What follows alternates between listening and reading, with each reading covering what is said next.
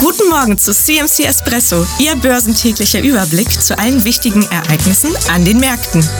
Mit Jochen Stanzel von CMC Markets. Sorgniserregende Entwicklungen am Aktienmarkt in den USA hat der SPX 500 eine obere Trendwende aus dem Jahr 2022 und Anfang 2023 reaktiviert.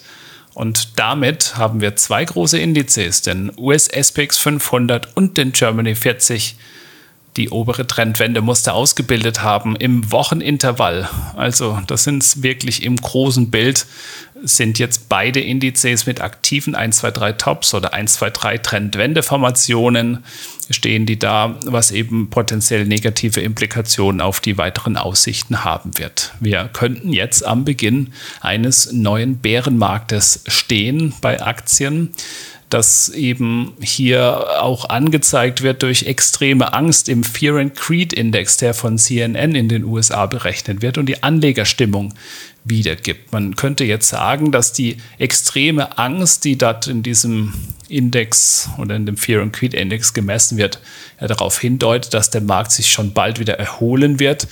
Aber am Beginn eines Bärenmarktes sollten wir an einem solchen stehen. Ist Momentum und Schwung der Kurse wichtiger als ja, die Stimmung?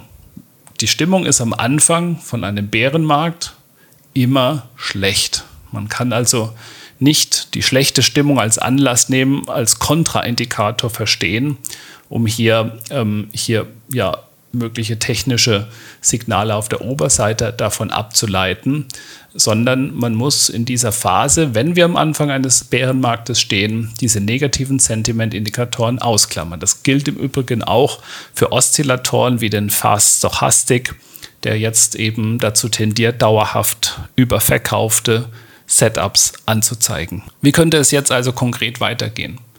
Wir haben zwei ganz wichtige charttechnische Marken.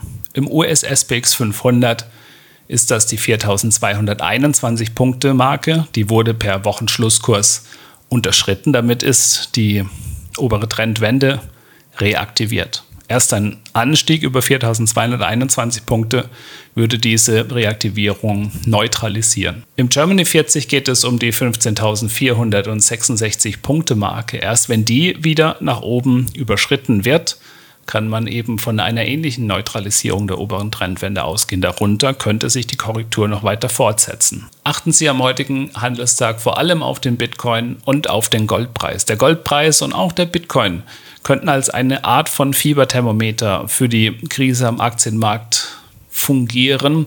Der Goldpreis schloss am Freitag bereits über 2000 US-Dollar. Ein dynamischer Ausbruch im Goldpreis, flankiert von einer fortgesetzten Rallye im Bitcoin, könnte ein gewisses Misstrauen der Anleger gegenüber den weiteren Aussichten für die Weltwirtschaft, für die US-Wirtschaft andeuten. Der Punkt, an dem die Zinsen vielleicht für zu lange zu hoch geblieben sind, um eben eine Rezession noch vermeiden zu können, könnte erreicht sein. Und die Negativität, die bereits im Anleihemarkt seit Monaten zu spüren ist, könnte am Aktienmarkt sich niederschlagen als Fieberthermometer und als Gradmesser für die Ernsthaftigkeit, die Anleger dieser Korrektur bei Aktien beimessen, könnte eben genau der Goldpreis und auch der Bitcoin sein.